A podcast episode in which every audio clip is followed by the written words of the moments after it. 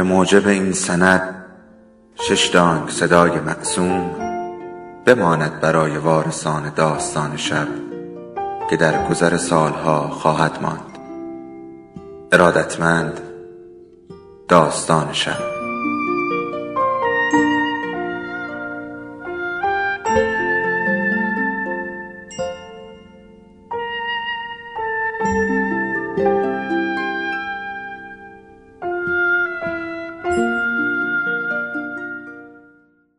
یکی بود یکی نبود.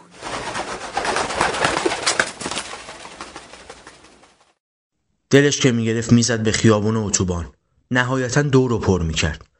یه جوری می‌رفت انگار می‌خواست یه چیزی تو گوش این شهر لعنتی بگه. از زیر پل پارکوی انداخت تو مدرس که قل بخوره بیاد پایین. تازه بارون بند اومده بود و هوا خیلی خنک شده بود.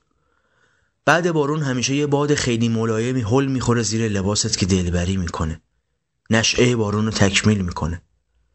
شیشه ماشین رو میده پایین دستش رو می‌بره بیرون شیشه و با کف دست هوا رو لمس می‌کنه.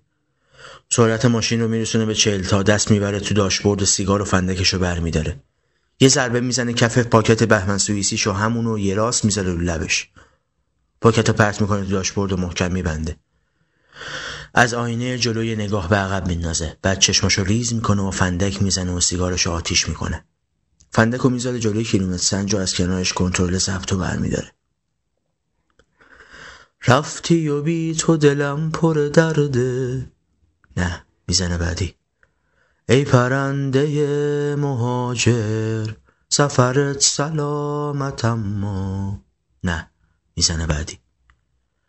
دنیای این روزای من هم قد تن پوشم شده. نه می‌زنه بعدی. من خالی از عاطفه و خشم خالی از خیشی و قربت گیج و مبهوت بین بودن و نبودن.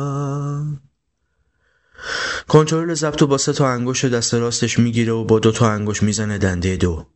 یک کام سنگین از بهمنش می‌گیره. آخرین دکمه نزدیک به یقه پیراهنش رو باز می‌کنه و یکم گردنش رو میماله. صدای ضبط می‌بره بالا و دست چپش رو از ماشین میاره بیرون و موهای باد و میپیچه دور دستش. آره همیشه طوری می‌رفت که انگار می‌خواد یه چیزی به این شهر بگه. همیشه غم داشت. همیشه همه شهر رو توی غم خودش شریک می‌کرد.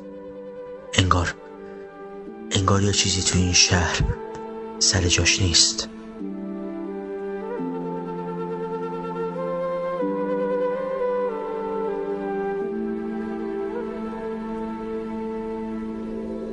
داستان شب بهانه است.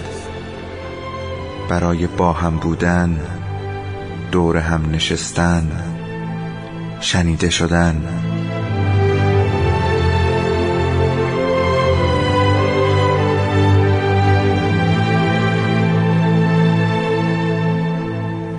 صدای افسانه ها رو میشنویم.